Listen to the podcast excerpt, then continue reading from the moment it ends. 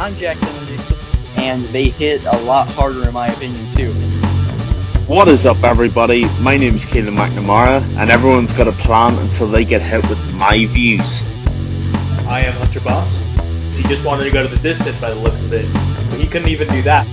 And this is the MMA Island Podcast.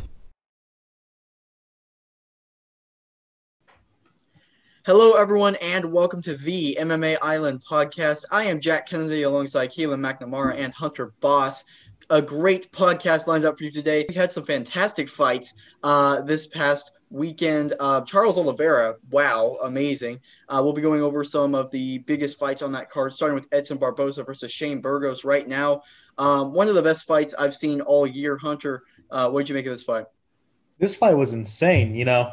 This fight right here was just back and forth brawl action here. Edson Barboza at his finest. Shane Burgos, always a pleasure to watch. You know, he always gets into those wars, and sadly, this is two wars he had come out. You know, on the losing side, which in those type of fights you hate to see anyone lose. But you know, all credit to Edson Barboza. You know, Captain Barboza really went through here. He had some fantastic body shots, and he had some fantastic work upstairs. And this was going on through the first and second round, and something just like flicked in his mind, and Shane Burgos' mind, where he's like, oh man, I'm actually hurt here. And he didn't mean to, but that's, you know, he has the warrior spirit, but sometimes the body just quits on you, you know, you have no control over it. And that's kind of what happened to Shane Burgos, you know? So fantastic fight. Definitely one of the best fights of the year so far. And I can't wait to see what happens out of both fighters next. Dear mother of God, what a fight this was. And I'm gonna precurse my section on this by giving credit to Jack, because 2 or 3 months ago when this fight was first announced, Jack said off the bat this would be a fight of the year contender. And guess what happened? It's a fight of the year contender. Edson Barboza looks fantastic at 145, man. He looks so good. And massive credit to Shane Burgos too. This is one of those fights that I love. And I love it for the reason that it's a fight where neither fighter's stock goes down. In fact, they both go up. One of the things I love about mixed martial arts, amongst many, many things, is that you can lose fantastically and you're almost respected more than if you win terribly, because you're willing to take risks and put on a show. And that is Shane Burgos through and through. He came to fight and he put on an incredible effort. But Edson Barboza's kickboxing is from another planet. He is insanely good at implementing his game plan. You know, in the first 60 seconds of that fight, he threw about 5 or 6 debilitating leg kicks to Burgos's leg, and you could see the effect was accumulating already. I mean, in any other fight, Burgos was probably displaying the effect of 2 or 3 rounds worth of damage in 60 seconds. That's how goddamn good Edson Barboza is. And realistically, Barboza set the tempo, and it was only going to go one way from that for me, because when Barboza gets his foot in the gas and he can dictate the tempo, he very rarely lets off the pedal. So he continued that vein of form and did it very, very well. Absolutely sensational knockout, you know, incredibly crisply placed punch, which is a big improvement in Barboza's game, in my opinion. His boxing, defense, and his offense has improved in levels. And, you know, Hunter briefly covered there Shane Burgos's suspension in reality. You know, we were talking about this before we came on. It is an effect in the brain where I believe this, because the cerebrospinal fluid of the brain encases the brain against the skull, sometimes your body does literally just shut off and it can't process what's just happened to you. So that's all that happened to Shane Burgos. Shane Burgos is as tough as they come, and he was too tough for his own body, really. And, you know, that is no disrespect to the man at all. In fact, it's a tremendous credit. But this was an insane fight, and perfectly placed on such a fantastic card. Yeah, I think too tough for his own body is the perfect thing to say right there. I mean, how many people can eat a spinning wheel kick from Edson Barboza? Numerous overhand rights over and over and over again. Those leg kicks that he was eating, he was planted on every single one of them. When I was watching this fight, and I was saying 90% of the people that would fight Edson Barboza would be finished with any number of those strikes. They're spinning kicks to the body. And I was saying 90% would be finished. 90% have been finished when they eat those strikes. They're spinning wheel kicks. They're spinning kicks to the body. Dan Hooker, the leg kicks, obviously. People have been finished with that. Overhand right. So many people have been finished with that. And the fact Shane Burgos not only was eating that, but only slightly being rocked and keep coming forward and landing some good shots of his own was insane. It was crazy to watch. I was so happy this fight delivered. Obviously, I did say this a little bit ago, just because of how I know Shane Burgos' style. I know he will keep going forward, and we all know Edson Barboza and just who he is. And best kicks in MMA, in my opinion, possibly all time. Leg kicks, I would argue, maybe Jose Aldo in his prime. But he's just insane. He's one of the best kickboxers, especially at 145. He just looks so good.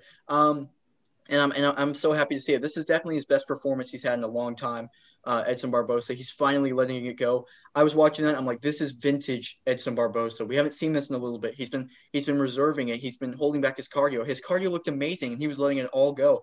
I said this the last time Edson Barboza fought.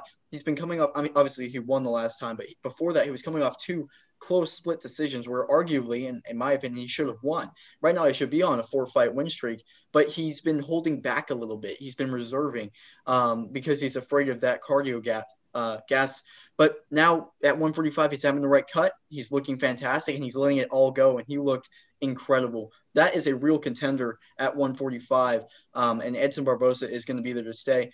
The last thing I kind of wanted to say, and Keelan, you mentioned this, both their stocks will rise off of this, including Burgos in the fight that he said. And I hate to continue to bring this up because we talked about it so much, but I want to contrast that to UFC 259's opener and Thiago Santos versus Alexander Rakic.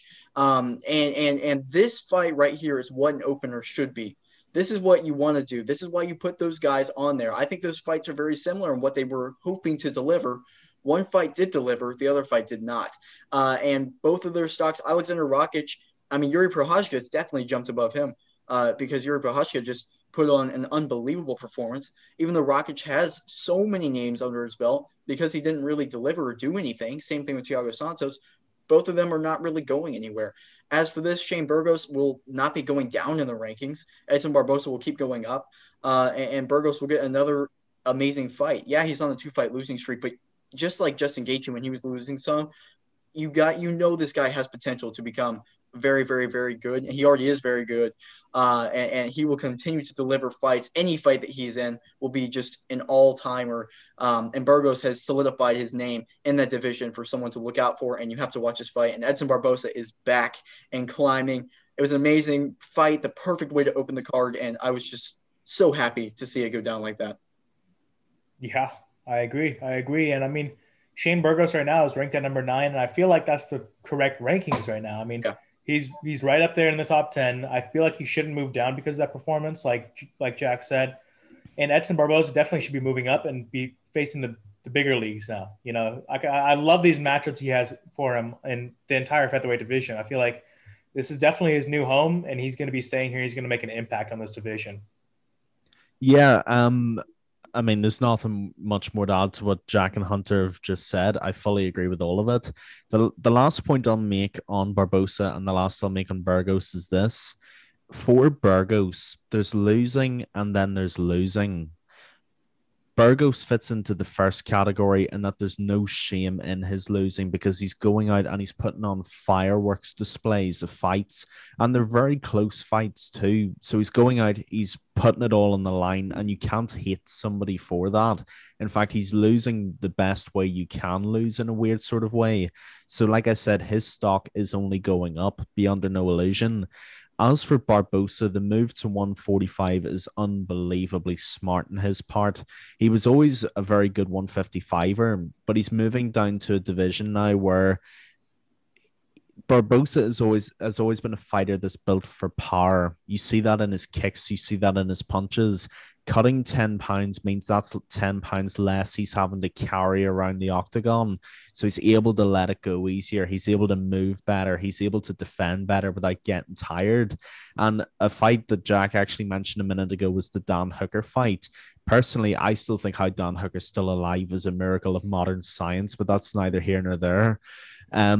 even if you look at the Dan Hooker fight and you look at the Shane Burgos fights, in the Hooker fight, obviously Barboza just put Hooker to the sword, but he was getting quite tired, and that wasn't the damage he was taking necessarily. That was his own muscle that he naturally carries. Look at the Burgos fight. He looked fresh. He looked like he was able to keep on the gas pedal. So this move to 145 really could let us see the best version of Edson Barboza that we've all been waiting to see for so long. Yeah, I completely agree with that. I think this is the best version of Edson Barboza we've seen in a very long time.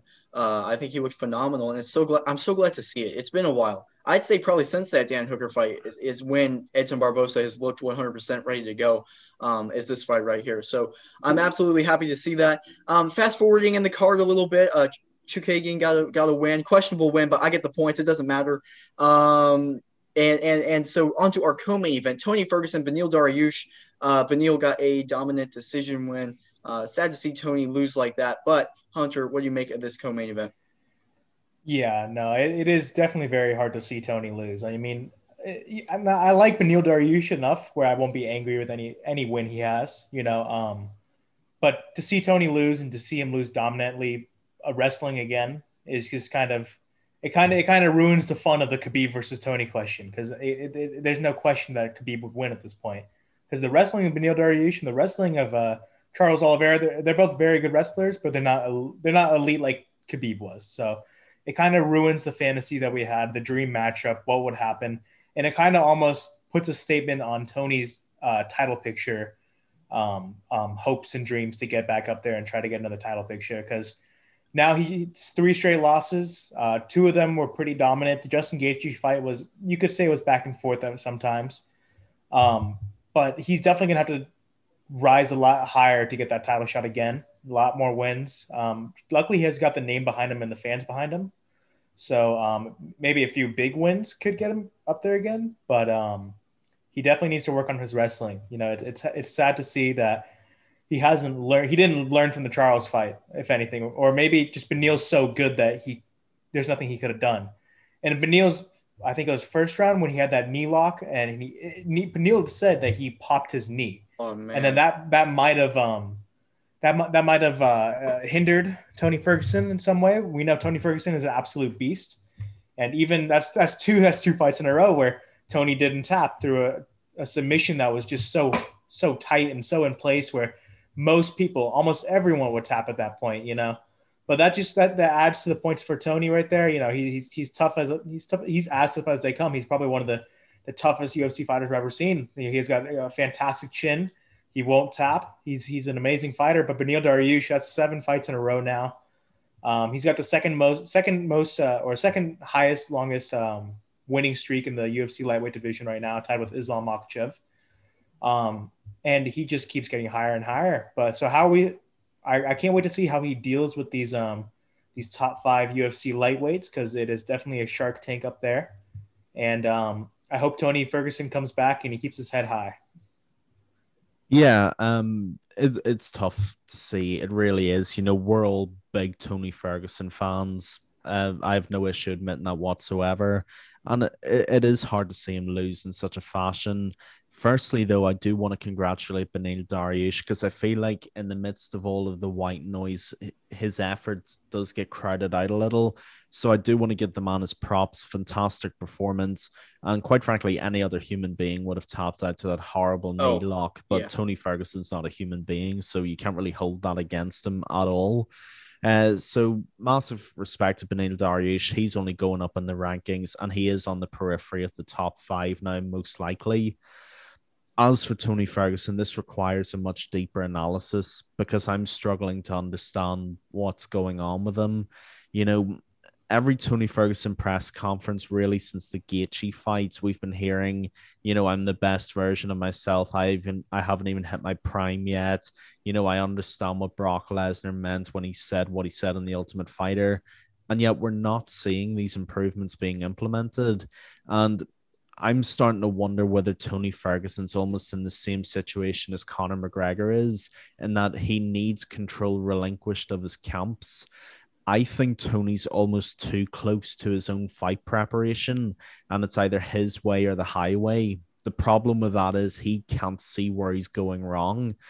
I think he needs to bring in a completely new outside team who are going to judge him objectively and tell him where he's going wrong and force the improvements on him. Because we keep hearing Tony Ferguson saying that he's making these improvements. His jiu-jitsu is as good as it's always been. His wrestling is. And the facts simply aren't assimilating with what he's saying. That's just a fact. You know, Beneil Dariush is a very good jiu-jitsu fighter and a very good wrestling fighter.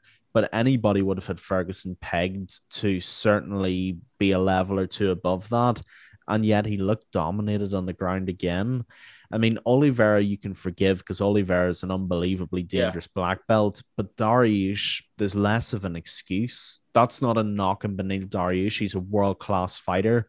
But given what we've seen from Tony Ferguson in the past against the likes of Kevin Lee, you would have expected a far better performance on the ground.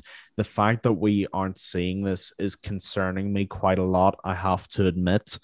So, yeah, obviously I want to see Tony Ferguson come back and I want to see him in the title picture, but he has to start putting a rubber stamp on this because he's almost getting dragged into Tyron Woodley territory now, where he's on a 3-fight losing streak. 2 of them were elite opponents, so you can forgive that. But if he loses his next fight, he's in serious trouble, guys. And I'm struggling to see what he's going to do to fix it, if I'm honest with you. Yeah, I'm on the same page. I actually was going to compare him to Tyron Woodley in the situation. It's very, very, very similar. Obviously, Tony wasn't the champ, but he was seen as the best lightweight in the world, other than Khabib, and Khabib retired. Well, I guess he wasn't retired whenever he fought Gaethje, but he was on the sideline when he fought Gaethje. And I don't really want to compare anybody to Khabib because he was not even like, he's just on another level than everybody. So other than Khabib in that division, Tony was the guy. And he was the guy that everyone wanted to see against Khabib. But you know, Gaethje, that loss was really sad to see. Gaethje just picked him apart, honestly. And then you come back and you're like, okay, that was just one loss. He did the two weight cuts and everything. Then you fight Charles Oliveira. And again, that's another excuse because Charles Oliveira, we just saw what he did. We'll talk about it in a second. He's insane. But then he goes out there and fights Dariush, and Dariush now just became an elite contender, but he's not Charles Oliveira level. He's not Justin Gaethje level. At least that's my opinion. And it's just to get dominated in that way is very, very tough to see.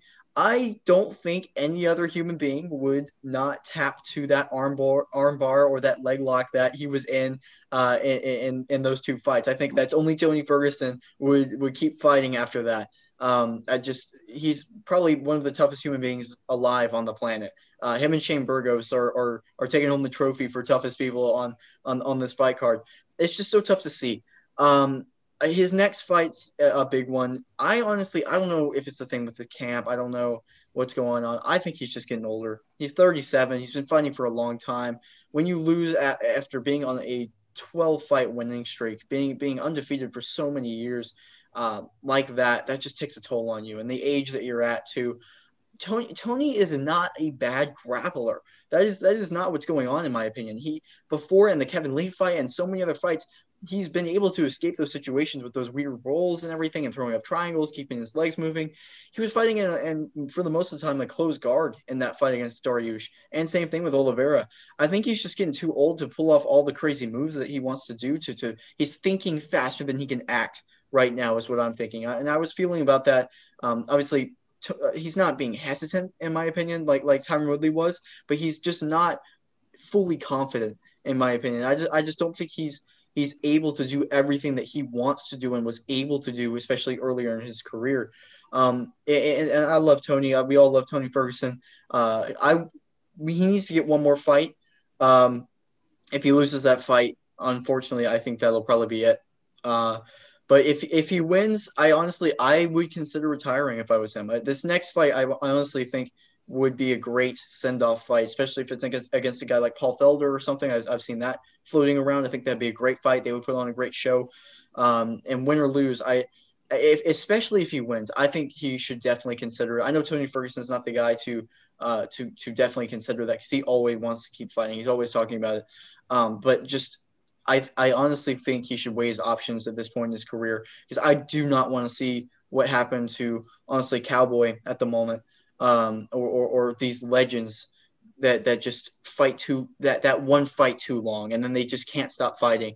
I really don't want to see that happen to Tony Ferguson, and just damage his legacy that much, because he is one of the guys that we all know, and all of the hardcore fans of MMA know, is a legend. And I want to make sure it stays that way. So it's unfortunate to see Tony lose. Obviously, I'm so happy for Beneil Dariush, though. I was wrong. I didn't think he was going to win. I know, Hunter, you guys had him way higher on your rankings than I did. I'm a believer now. I'm excited to see what's going on.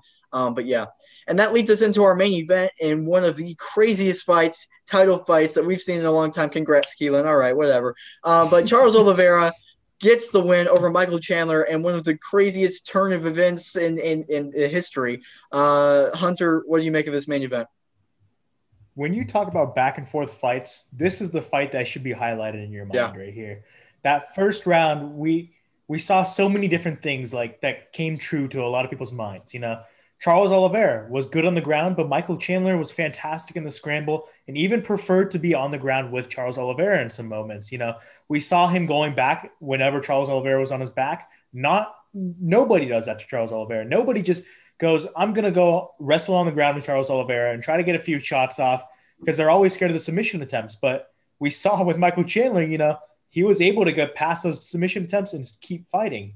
And then he rocked Charles Oliveira in that first round. And I don't know how Charles Oliveira even survived that one. Yeah. I thought the ref was going to stop it. He had him on the ground. Charles Oliveira was on his knees. He was getting hit in the side of his head. He was getting busted up. And then Charles Oliveira smartly moved to his back, where he can do more Brazilian jiu-jitsu there, and was able to kind of hold Chandler for the little bit of the rest of the round. And come the second round, everyone's like, "Oh man, I guess the new champion's going to be was going to be a Bellator champion. That's crazy." No, Charles Oliveira very early on delivers a freaking shot from nowhere and wobbles Chandler, and then drops him, and absolutely just went on to just pick apart Chandler and eventually get the finish. And it was just so good to see Charles Oliveira win. You know, I may have predicted Michael Chandler, but I was still so happy to see Charles Oliveira win, because he's been in the UFC forever, you know. So many different fights. He's fought so many. I think this is the longest road to a title that anyone's ever had. Mm-hmm. And that just makes the victory that more sweeter, you know? I wasn't exactly sure if Charles Oliveira was going to be a fantastic champion or not, or if he's going to be, but right now, right there, I just saw something very important. I saw resilience. You know, I saw he can be put down, but he will not be finished. You know, he can come back. And that's what a lot of people thought in the beginning. Where's Charles Oliveira's heart at? Because we've seen his heart kind of give out, and sometimes, you know, we've seen him almost not go the full distance. We kind of seen him back earlier in his career. You know, he wasn't the fighter he is today, but now it's great to see that he's evolving into a striker. He's getting fantastic knockout power. You cannot diminish the knockout power of Charles Oliveira anymore. So with the lethal submission arsenal and a fantastic right hand and left hand, there's no stopping Charles Oliveira right now. I am on the train. If I wasn't before, I am now. This is, and I'm not saying this from a biased perspective, because I did call the Bronx would win this. I'm saying this truthfully. This is one of the greatest, craziest two-round title fights I've ever seen in my life. Yeah. Oh, yeah. This was fun. Fantastic from beginning to end. You know, we knew this was going to be an unbelievable fight, and it went above and beyond. You know, Michael Chandler came out in that first round. He looked so fresh, so clean, so precise. Floors Charles Oliveira against the cage, and I'm thinking, that's it. It's done. It's over here. And yet it isn't. Charles Oliveira uses that incredible wiliness to survive. He's using head movement on the ground. When have we ever seen this? He is not a meme. He is his own meme.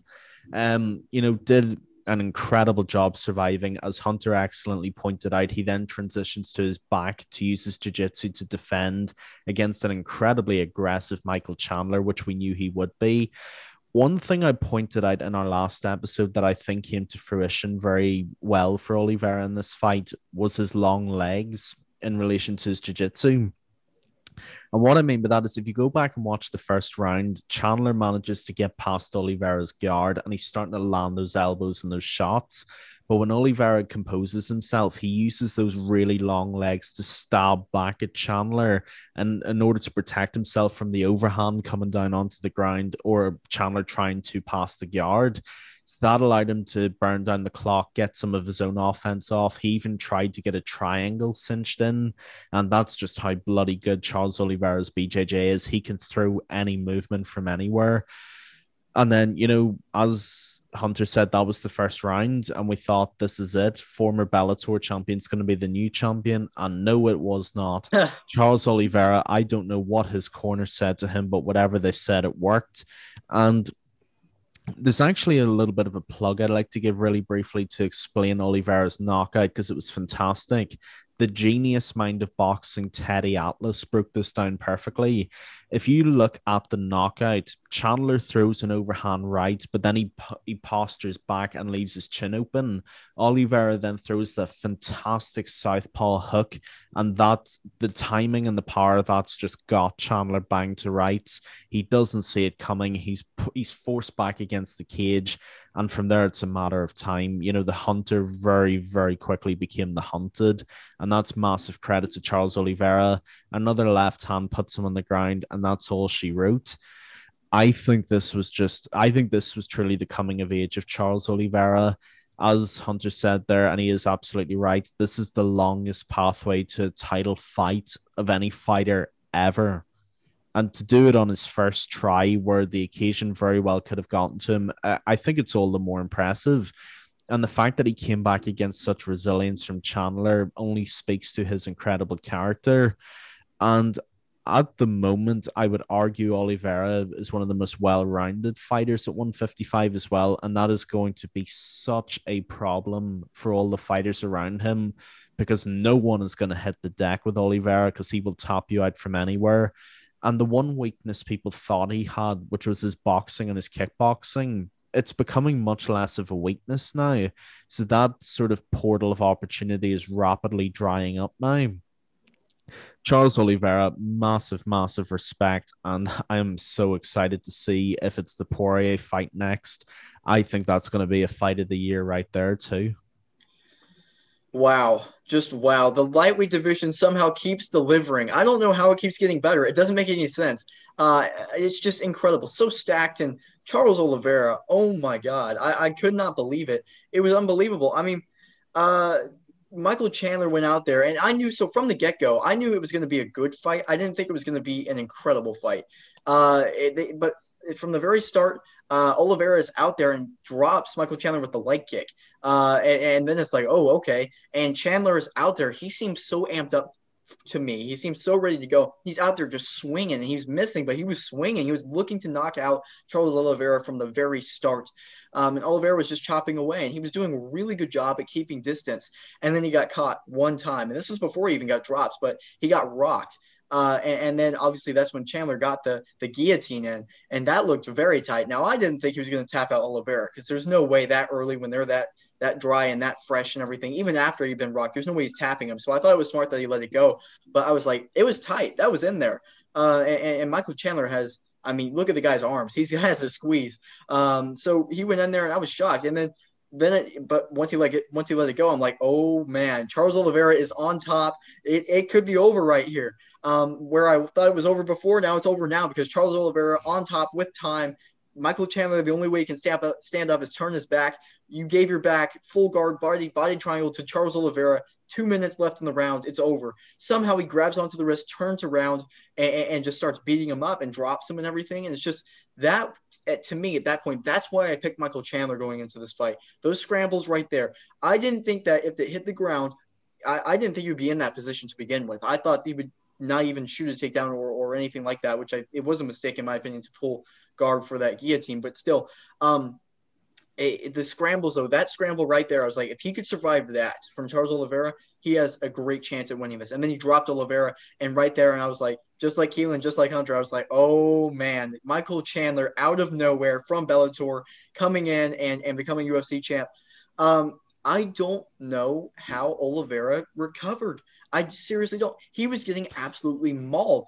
And then you go in between corner, and I'm looking at him, and he's like looking around and stuff. And I'm like, this guy is rocked right now. There's no way he's ready to go. He goes out there, and just like the beginning of the first round, he's super calm. Chandler rushes in. He catches him with that left hook. And it wasn't like it was a powerful left hook. It was just on the button, precise. And it drops Michael Chandler. And one of the things about Michael Chandler is he's a phenomenal fighter. One of the most well-rounded, I think. He also proved that in this fight as well. He's one of the most well-rounded and powerful guys in the division, but he does not recover well from being dropped. And he got dropped bad out of nowhere, caught him clean. And then against the cage, Oliveira landed those two. And then one of the most perfect head-snapping moments you will see, Chandler's trying to get circle out of the way. He catches him with another hook, drops him. And the celebration, oh my gosh, everything it means to Oliveira, just running out of the cage, high-fiving Joe Rogan, going out there, bleeding on Dana White, and then doing the stuff, going into the crowd, just like Jose Aldo flashbacks. It's just amazing to see that passion. And obviously he went on the parade back in Brazil today and everything. It's just so great to see how much it means to a guy after the longest road in UFC history. That's shocking to me that he's been fighting that long. Obviously I knew it, but it just doesn't seem like that because he hasn't been an elite contender until recently, really. He's always been good, but not elite. And now he is elite. He is champion of the world. Michael Bisping was so good for so long. But he was never really at that elite level until later in his career when he did it. To see Charles Oliveira do it even longer than it took Michael Bisping to do it fights-wise is shocking. And it's amazing to see. And I'm so happy for him. I couldn't be happier for a guy to win it. That's just kind of like how I felt when Dustin Poirier beat Conor the second time. It's just kind of, I can't be happier for a guy that's taken that long and been a part of the UFC, a pioneer in the UFC for so long to get that one is amazing. And just to see the passion it felt for him, it was amazing. Chandler will be back. He proved that he was even a better fighter than I thought he was going into it. And in that fight, and Oliveira just proved that he's the champ. And he's on top right now. And it was amazing to see, just a great main event overall. One of the best two rounds you will see, just incredible.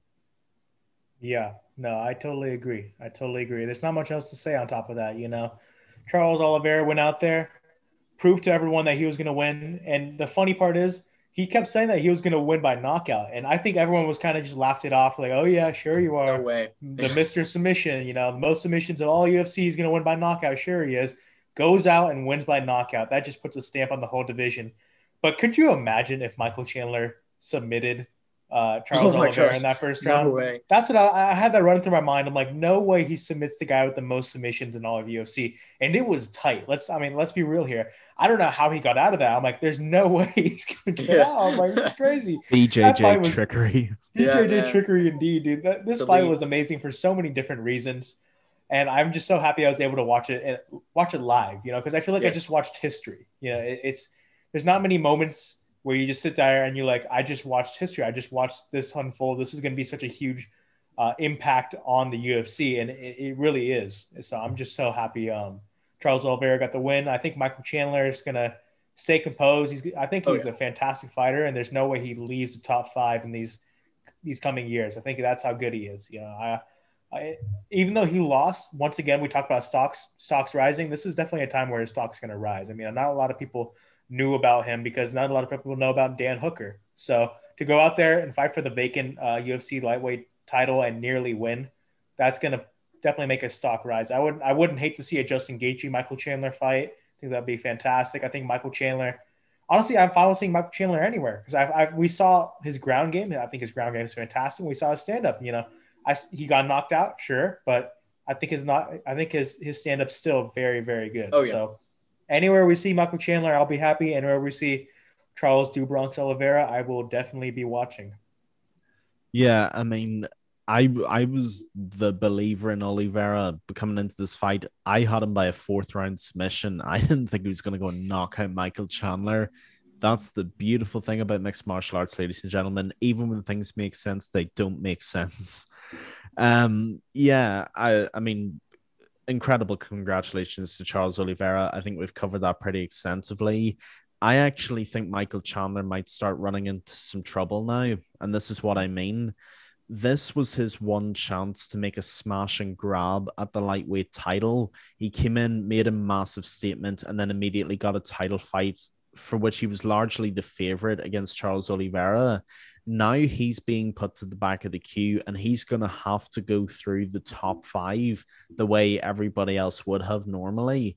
And this means he's going to have some really, really tough tests, namely the bulletproof Justin Gaethje. And this is going to be a real test of Michael Chandler's championship caliber, because he's going to have to wade through some killers at 155 if he has intentions of getting the strap again, which of course he does. So I agree with Hunter. I think a Justin Gaethje-Michael Chandler matchup would be incredible. And that's the fight that I want to see for him. But I don't think it's going to be as easy for Chandler as he thinks. Because as I think it was you, Jack, that said, and you're absolutely correct, Chandler's an amazing fighter, but he does not recover well. Once you've got him stung, you've got him stung. We saw that with the Benson Henderson fight in Bellator as well. Quite a few occasions Benson should have finished the fight, arguably.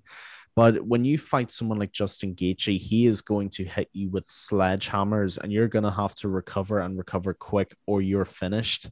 And we all know how much damage Justin Gaethje can take, and this is going to be a fight that actually drags the wrestling out of Gaethje as well, because Chandler does want this one to hit the ground. So I actually love what Hunter just said, and I agree with that. I'm so happy I was able to watch this fight live, because it feels like I witnessed history. I get the same feeling from this fight when I watched McGregor Alvarez at 205, when I saw Aldo at 194. It's that kind of feeling, or Diaz at UFC 202. So many fights that we've seen. It feels like this is the next big timestamp in the history of the UFC, and we were all witness to something very important. Yeah, absolutely. I completely agree with that. And I love the Justin Gaethje thing. I'll talk about that real quick, too. Another big thing about that fight is Justin Gaethje's leg kicks, because we just saw how Michael Chandler handled leg kicks from Charles Oliveira, and he took him out with those. Not only would those catch Michael Chandler off balance, those sting. Like, the only person that could kick that hard and fast is Edson Barboza on the other side. So those leg kicks are going to be a huge factor. And really, I think they're similar. I think they could be matched up very well. Justin Gaethje has an elite wrestling background. Obviously, we haven't got to see barely any of it in the UFC. And he got taken down against Khabib, but I don't even count that, because Chandler would get dominated on the ground against Khabib. So I think they could really be somewhat evenly matched up in the grappling department. And then the question is, they both deliver bombs. You maybe give the power slightly to Chandler, but the thing is, Gaethje, unlike Chandler, recovers from everything. Gaethje, you have to put him out, but by the ref stepping in and him being wobbling everywhere, and he'll still protest the finish. He's never been knocked out cold before, not even close. So and Chandler, on the other hand, I guess he's never been knocked out cold either. But what I mean is he won't recover from stuff like Justin Gaethje will. Justin Gaethje will nonstop, even if he's rocked, keep coming forward, because that's just the way he's built. Chandler, in my opinion, is not built that way, which is going to be an interesting factor in that fight. And that's why I want to see it. It's going to be so good. There's so many things that go into it. And I think that, just like you guys, I think that's a fight to make next. Couple points also from Hunter. You had a great breakdown of it the second time through as well. Just the love of the sport is what I was feeling after this fight. Just just the wildness of it. I felt the same thing at the end of Shane Burgos versus Edson Barboza, but and more so for this fight because it was a title fight. I'm just watching it, and once it's over, I'm on my feet, and I'm just like, I can't even believe what I just saw. I'm just like, I love MMA. I love the UFC. I love that I get to see this live and everything. It's just like no other sport gets you the feeling that you have there. Neither Charles Oliveira or Michael Chandler, I don't have anything against them. I wasn't necessarily rooting for one person. I wasn't rooting against one person. I was just hoping for a good fight.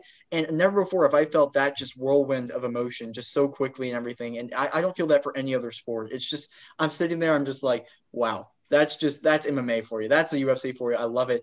And feeling like history, we've been really blessed recently. I felt this is a moment. I absolutely agree with you guys. History is being made. New era. It's just amazing. The celebration, everything, this is going down, but I just felt about that with the Rose Namajunas win too, over Zhang Wei Li recently too. I felt about that for that win too. So that's two historic moments recently in pay-per-views where I've just been able to sit back and be like, wow, it's amazing. Love our sport. Amazing main event. And let's roll into it. We already talked about one of the matchups, Gaethje versus Chandler. What are some other matchups you're looking for in 155?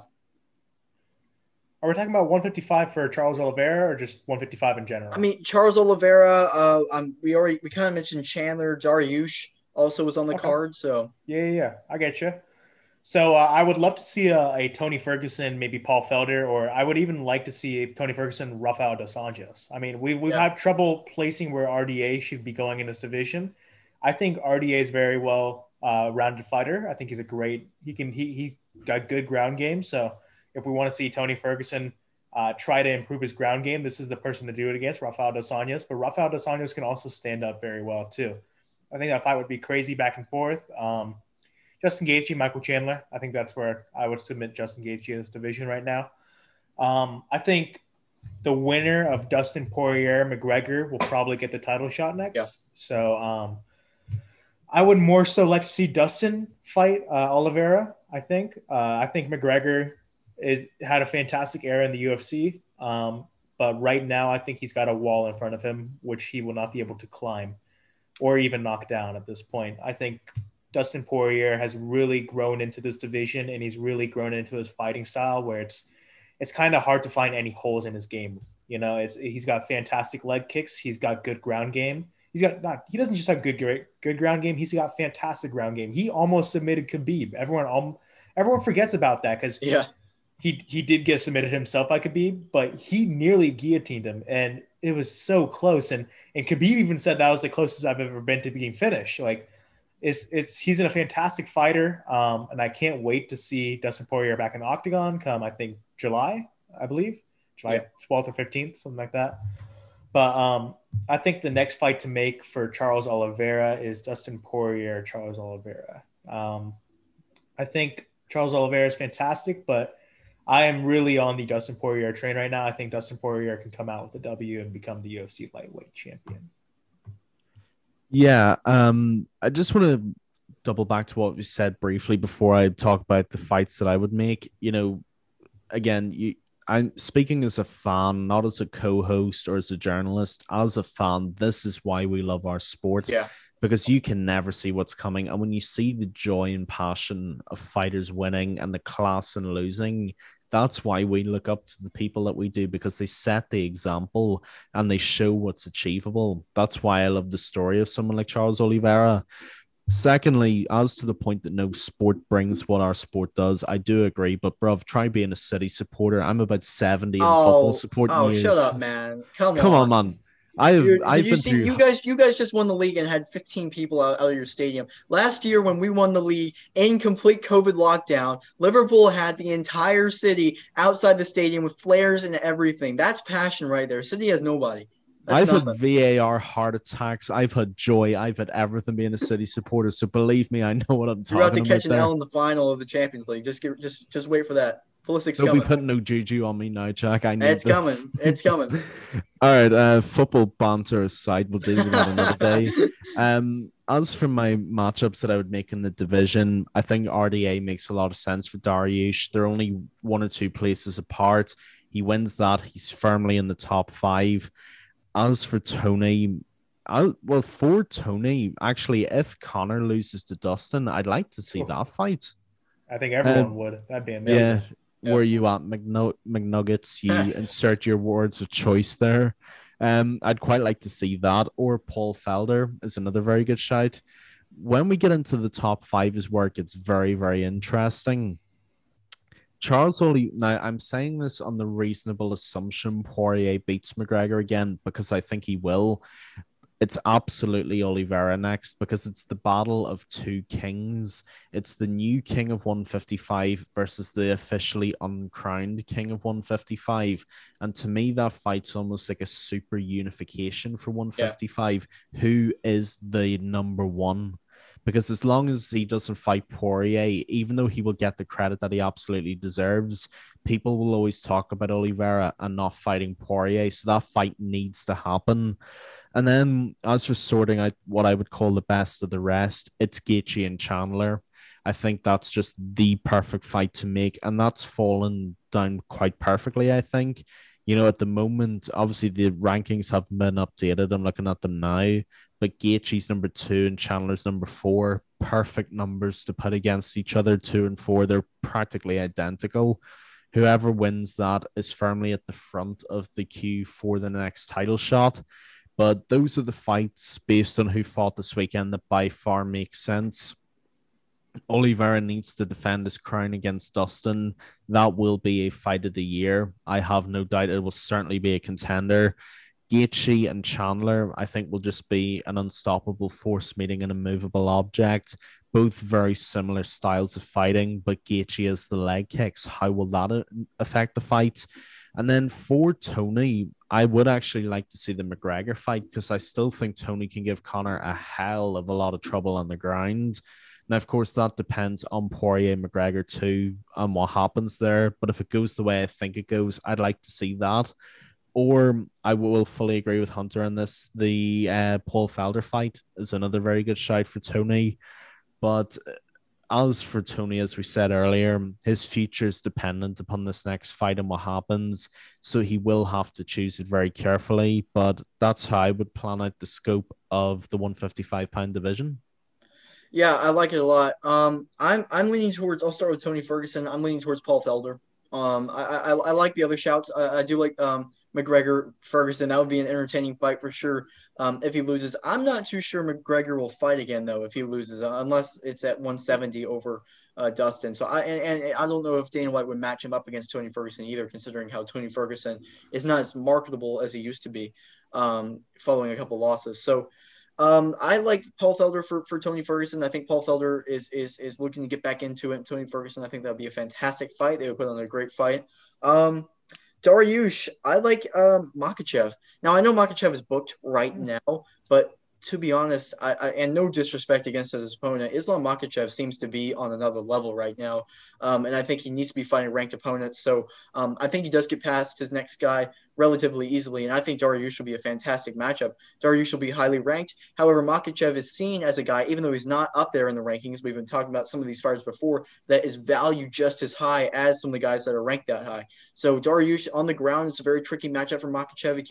He can't slouch down there. On the feet, it could be even. Who knows? We all seen the power that Dariush has.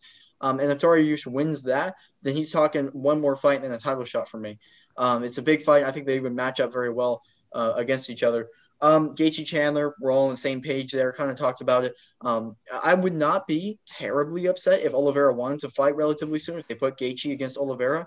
In the meantime, and while you wait for Dustin versus Conor to pan out, but personally, just for the pure matchup of it and how great we've seen Michael Chandler be even in defeat, I want to see that Gaethje Chandler fight, and that's going to be amazing. I really want to see that. And then the most obvious, Oliveira versus Conor or Dustin, preferably Dustin, just because I want to see that matchup. Dustin looks so well-rounded and good. We've seen Oliveira, yes, he won by knockout, but he struggled whenever Michael Chandler was able to close the distance. And no disrespect to Michael Chandler, but Dustin Poirier has another style of stand-up compared to Michael Chandler. Michael Chandler blitzes and lands and hopes that he knocks the guy out. Dustin Poirier is methodical about it, and he will pick you apart, and he has power behind it, which is why it's interesting. And the question is, can Oliveira get it to the ground? And if he does get it to the ground, can Dustin Poirier get back up? Because we know how great of takedown defense Dustin Poirier has, and he does have good jiu-jitsu, but Oliveira is another animal. And I don't think Michael Chandler is way more explosive on the ground and getting up than Dustin Poirier is. So can Poirier handle if Oliveira gets his back and stuff, and can he escape that? But can Oliveira hang with Poirier on the feet? That's the fight I want to see. Obviously, I mean, any Conor fight, if he does somehow beat Dustin Poirier the second time, then I guess Oliveira Conor would be probably break another pay-per-view record, because it'd be Conor fighting for the title again. It'd be entertaining, but I mean, if Oliveira gets to the ground, Conor's dead. So personally, I want to see that, just like you guys, Dustin versus Oliveira fight, just the well-roundedness of Dustin Poirier.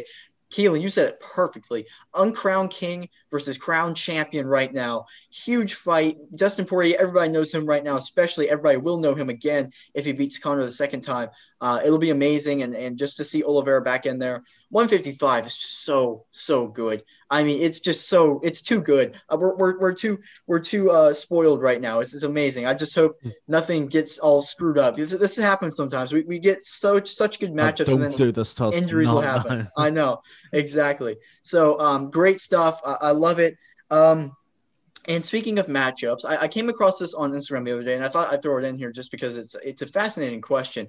Obviously, Max Holloway fought Charles Oliveira at 145 a while ago, and Holloway won. They're two completely different fighters now. Now, if they were to match up today, who do you guys think would win? I'm still here on the Blessed Express. I think Max Holloway has one of the highest takedown defenses in all of UFC, if not featherweight in itself. And we take a look at Charles Oliveira's style. You know, he's a fantastic Brazilian jiu-jitsu, and he has got really good stand-up, and we see now that he has good knockout power. Who does that remind you in the featherweight division? When it comes to mind for me, I think of Brian Ortega. You know, Brian Ortega had fantastic Brazilian jiu-jitsu. He had fantastic wrestling.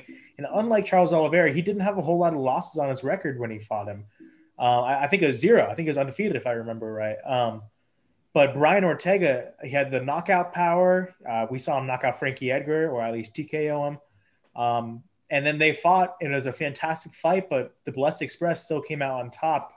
And I think that's what would happen again. I think Max Holloway is still a young fighter. You know, he's still in his prime. I think he's like around 31, 32 years old. And we just saw his last fight, probably the best performance of his career, in my opinion. Oh, that was incredible. Breaking records left and right, significant strikes. I think Charles Oliveira, it would be very, very smart of him to try to get into the ground. But if he could, I don't think he can hold him there. I think we talk about the long legs of Charles Oliveira. Max Holloway's got some long legs himself. I think he uses that very well to his takedown defense. I think he's been in in the UFC for a long time, almost as long as Charles Oliveira. And I think Max Holloway would come out on top if they were to rematch, especially at featherweight. If it was at lightweight, I still think Holloway would come out on top. Yeah, Hunter, and your last point, you've actually alluded to what my first point is. There's two questions that have to be answered before we can answer this properly. The first is, does it happen at 145 or 155? Yep. And does the fight hit the deck, or does it stay in the feet? Now, if the fight's at 145, I favor Holloway massively, because I think Oliveira will struggle big with the weight cut too. You know, obviously, whenever he was at 145, the weight cut was murdering him. So he's very fresh, and his body's attuned to 155. So even before he gets to the fight, he's struggling. If it's at 155, it's a much more interesting issue, because we've seen Holloway at 155, and he was still unbelievably impressive against arguably the joint best 155er on the planet, Dustin Poirier. So that adds a lot of interesting dynamics to the fight. You know, Holloway's got elite takedown defense and very good wrestling, but, you know, Charles Oliveira is a human anaconda, and you do not go willingly to the ground with him, because he will tap you out from anywhere. We saw that should have seen that against Ferguson, and we saw his ground transitions against a world-class wrestler like Michael Chandler. So even if you have great groundwork, Oliveira will create the angle to finish you. I think the most interesting dynamic is whether it stays in the feet. And I think both fighters wouldn't be mad at it staying on the feet. Obviously, Holloway really would want it to. I think Max Holloway is the best boxer in the UFC. I know we said that against Calvin Kattar, but I do agree with it. It's very hard to argue. I'd probably put Poirier as a close second in terms of pure boxing skill. But for me, Holloway's number one. But Oliveira's stand-up game's come on leaps and bounds in his last few fights. His defense is much, much tighter, and he has power in his hands when he lands, and he does land. The problem for Oliveira is that Holloway is the best sniper fighter in the UFC right now with his boxing. all he needs is half an inch of an opening and bang, he's got you. He may not throw with as much power as Oliveira, but he throws with accuracy. And when he nails you on the sweet spot, down you fall. So if Holloway and Oliveira fight again, my money at the moment would be on Holloway, but I certainly don't think Oliveira would be out of the running either, especially if he continues to improve at the rate we've seen him. It would almost be dead even money if it were a betting situation, but it's a fantastic question. No question about that at all. Yeah. And a fight I'd love to see, but my edge would be towards Max Holloway. Yeah, I'm so glad you guys said that. I didn't think we would be on the same page with this one, to be honest. At 145, it's definitely Holloway. So I'm thinking more 155. And I don't think Holloway really matches up well with a lot of 155ers. And that question, who's the best boxer in the UFC, I would rank Max Holloway number one if he hadn't lost to Poirier 2 times. The fact that in the second Poirier fight, I do think Poirier kind of outboxed him a little bit, and that was a bigger thing. And Holloway's made for 145. I don't think he would match well against Michael Chandler. I don't think he would match well against Justin Gaethje. I just think those guys are so big. But I do think he matches well against Charles Oliveira and the styles. I really do. He doesn't do extremely, especially 155. I was thinking. One of the points after this Oliveira went and this question is like Oliveira might have too much power for him. And then I realized Max Holloway has never been dropped in his UFC career. How insane is that? He's never been dropped before. And the amount of strikes he's thrown, he takes a lot. Never been dropped before. It's unbelievable. He fought Poirier. That fight, they were swinging. How was no one dropped in that fight? That's unbelievable. One of the best chins, one of the most underrated chins in the UFC. So I don't think Charles Oliveira could drop him. And then that's volume versus power, and Max Holloway, that's what his entire career has been based off of, just the pure violence and unbelievable pressure he puts on guys. He landed almost 800 strikes against Calvin Kattar. How is that even humanly possible? You can't even do that. Getting a headache just thinking about it. Like how can you can't even do that on the video game setting all the settings like 100% to the other guy and 0 to the other guy. You can't land 800 strikes. It's literally impossible. How does a human being do that? Unbelievable. And a lot of this is based off that last performance. Max Holloway keeps getting better. He's not even the champ. He's still getting better. And that's what we've seen out of Charles Oliveira too. If it hits the deck, it's a very interesting question. However, Holloway has such great ground game and just scrambles that I don't think it would be very difficult for it to hit the deck. And if it did, I think it would happen later in the fight where they're more sweaty and Holloway will be able to escape easier. And I just think that the pure volume that he puts on Oliveira will be very tough for Oliveira to handle. I'm not exactly sure. So 145, definitely Holloway, just because of the weight cut. Oliveira didn't become really good until he moved up to 155. And that's because of just the tremendous cut it takes for him to get down there. 155, honestly, I could see it going either way. But I'm leaning towards Holloway, just like you guys. The pure volume that he has, and the intelligence that he has in the octagon and everything adding up there, and the takedown defense, I think he would be able to maybe out-scramble him if it did go to the ground. I think it would happen later in the fight, so it would be sweaty, and submission would not likely happen. I'm leaning towards Holloway. But, again, a fantastic question, and really – I mean, the only way we would know the answer to that question is if they fought. It's so close. I think that would be just like Keelan said, or Hunter, both of you. It would be even odds, in my opinion. It should be a coin flip if they were to fight, because honestly, who knows? So, but a great question. I'd love to see it down the road. Oliveira has a lot of guys waiting for him at 155, so we probably won't see it for a long time if it ever happens again. But great question. Yeah, no, it's a fantastic question, and one thing we should also keep in mind here too is the gas tank. You know, everyone always says Charles Oliveira's gas tank. You know, we don't know if it's fantastic still because he's been submitting a lot of people and finishing people, but it's going to be hard to finish or submit Max Holloway, I feel like. So I feel like this fight will definitely drag out to the later rounds, and that's where Max Holloway really starts to do good. You know, he throws more output in the later rounds than he does in the beginning rounds, which is just unbelievable to think about from a boxing or UFC perspective. So I think even if it goes to the later rounds, I think Max Holloway's going to win. But if it just stays in rounds 1 and 2, I have this for Charles Dubronx. I mean, he's got a fantastic submission game. We don't see Max Holloway knocking people out very often anymore. he has the volume of strikes, and he landed almost 800 strikes against Calvin Kattar, but still did not put him out. And that's got to tell you something too. I think Calvin Kattar is a fantastic fighter. I think he's got a granite chin. I think it's nearly impossible to finish him since seeing that Holloway fight. But still, if you land 800 strikes at one point, you got to be thinking to yourself, why isn't this guy dropping? And I think the move up to 155 will definitely help him in that case. I think he'll have more power to transfer over. I think he can build more muscle mass. And this fight is just such a fantastic fight to see. You know, I would love – the more we talk about it, the more I want to see it. Like, right. I'm thinking to myself in the back of my mind, the reason why we're talking about this on the podcast is because it's going to happen. You know, no, it's not going to happen yet. I really want it to happen, but I don't know if it will. So I think either way you put it, 145, 155, I have to say Max Holloway, but that's no discredit to Charles Oliveira in this case. I just think Max Holloway is on – an absolutely different level. And I think many people see him as the champion right now in featherweight. And those people wouldn't be wrong in saying that. I think featherweight's one of those divisions where you see kind of like two elite strikers, kind of like middleweight right now. And I think heavyweight's a good way to put it too. But there's not many divisions where you see two champions, but featherweight is one of them. Yeah, my sort of concluding sentiment is this, as well as everything that we've already said, there's one factor that helps Oliveira and there's one factor that helps Holloway on a technical level. The factor that helps Holloway is obviously on the feet.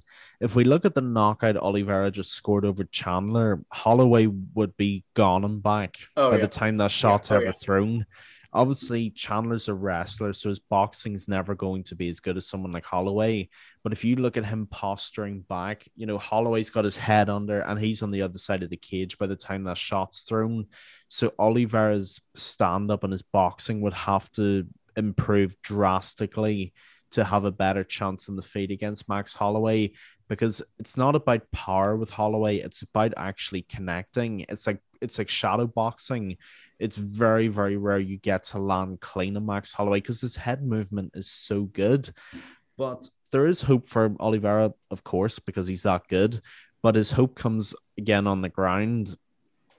On the occasions we've seen Max Holloway on the ground, and it's something I was thinking about just as Hunter was talking there. Anytime we've seen Max Holloway on the ground, we've seen him throw these very wild looping overhands onto his opponent. And whenever we see him grappling with his opponent's hands, his arms are out very long and high. You cannot do that against Charles Oliveira because he will have you in a triangle like that, or he will have you in a reverse arm bar like that, or he will be able to flip you over and have a rear body triangle into a rear naked choke. So as much as Oliveira's boxing has to go up levels, Max's ground game would have to go up in levels also, because people underestimate how good Charles Oliveira's jiu-jitsu is, because jiu-jitsu is a very complicated martial art. But if you look at what he did to Chandler and how he used it to survive, and you look at his other fights, you know, he can pull anything out of anywhere at any time.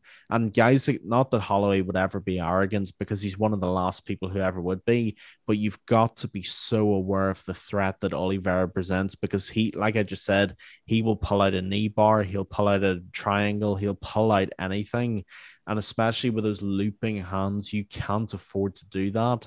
So it's a dream fight as far as I'm concerned for 155, because this is where it would most likely happen. And I agree with Hunter fully, mate. You know, it keeps going on in my head because I think it's going to happen. And then I have to correct my brain saying it's not happening, but I want it to happen. Dana, make it happen. We want to see this fight. Once 155 is cleared up, and whether it's Oliveira or it's Poirier, please give us that fight sometime, because I really want to see it. Oh, it would be such a good matchup. The last thing I kind of wanted to say, too, goes back to something Hunter said, and you guys both made some great points. I was just thinking the pace of the fight is a very interesting thing. And it's not that Oliveira has bad cardio or will have bad cardio. Every fighter Max Holloway faces has good cardio, at least decent cardio. The problem is the pace that Max Holloway sets.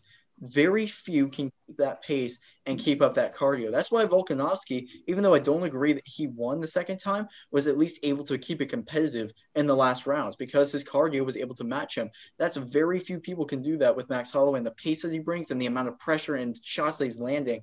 And I don't know if Oliveira will be able to keep that pace with him because you're not going to be able to set the pace against Max Holloway. No one's been able to do that. To Max Holloway. Like, I literally can't think of a single person who's been able to do that in the recent Max Holloway run. So you're going to have to keep up with that pace. And I'm not sure he could do that.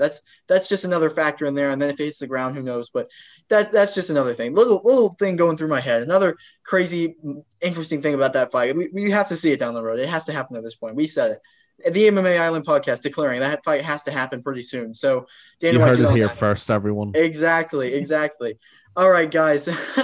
Fantastic podcast, everybody. Thank you, everyone, so much for listening. Please make sure to like and subscribe on YouTube. Listen to us everywhere, including iTunes and Spotify. Make sure to go ahead and follow us on Instagram at MMA.island and check out all of our work on our website, MMAisland.net. Again, fantastic podcast, guys. Thank you, everyone, so much for listening. Thank you. Thanks, everyone. See you on the next one.